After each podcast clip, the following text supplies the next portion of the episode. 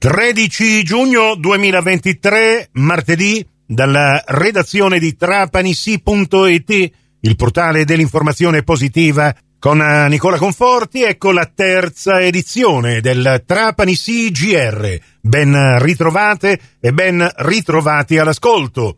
Trapani, in arrivo oggi pomeriggio nelle acque prospicenti il porto, la nave della Saipem denominata Castor One, l'ammiraglia della flotta dell'armatore internazionale Saipem è oggi una delle navi posatubi più efficienti nel settore offshore, grazie al suo alto livello di velocità di produzione e alla sua capacità di posare tubi in acque poco profonde o ultra profonde.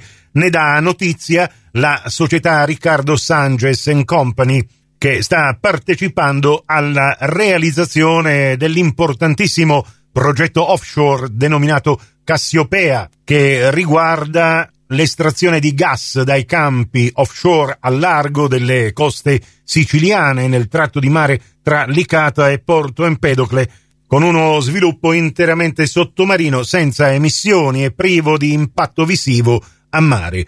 I pozzi di questo ambiziosissimo progetto si troveranno sia in acque nazionali che in acque internazionali. E come afferma l'ingegnere Vito Panfalone, giovane manager della Riccardo Sanges NC, il porto di Trapani sta crescendo. L'approdo del Castor One ne è una indiscutibile testimonianza in quanto l'attività operativa di questa enorme e modernissima nave rappresenta tecnicamente una delle fasi più delicate e cruciali del progetto Cassiopea e tutto questo parte proprio dal porto di Trapani, scelto da Saipem per la competenza e l'efficienza dei suoi operatori. Secondo il questore di Trapani, Salvatore La Rosa, la visita della reliquia di Don Pino Puglisi, che nel fine settimana sarà in provincia di Trapani potrà contribuire a tenere desto e a rafforzare il sentimento di ribellione alla cultura e alla prevaricazione mafiosa. La reliquia arriverà presso la questura di Trapani sabato 17 a mezzogiorno, dove resterà esposta nell'atrio interno fino alle 17.30.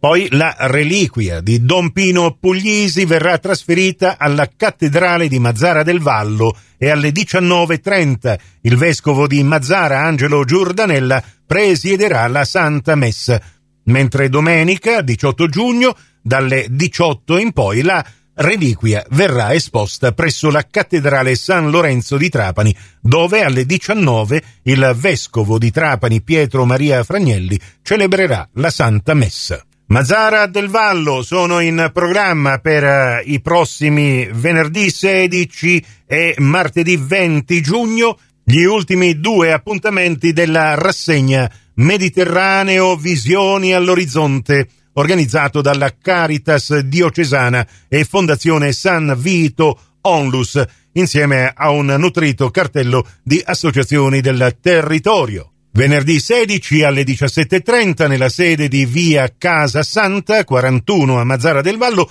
verrà presentato il libro di Esther Rizzo dal titolo 30 giorni e 100 lire. Mentre la rassegna si concluderà martedì 20 giugno alle 21 con la proiezione del film Siciliani d'Africa, Tunisia Terra Promessa di Marcello Bivona e prodotto da Alfonso Campisi.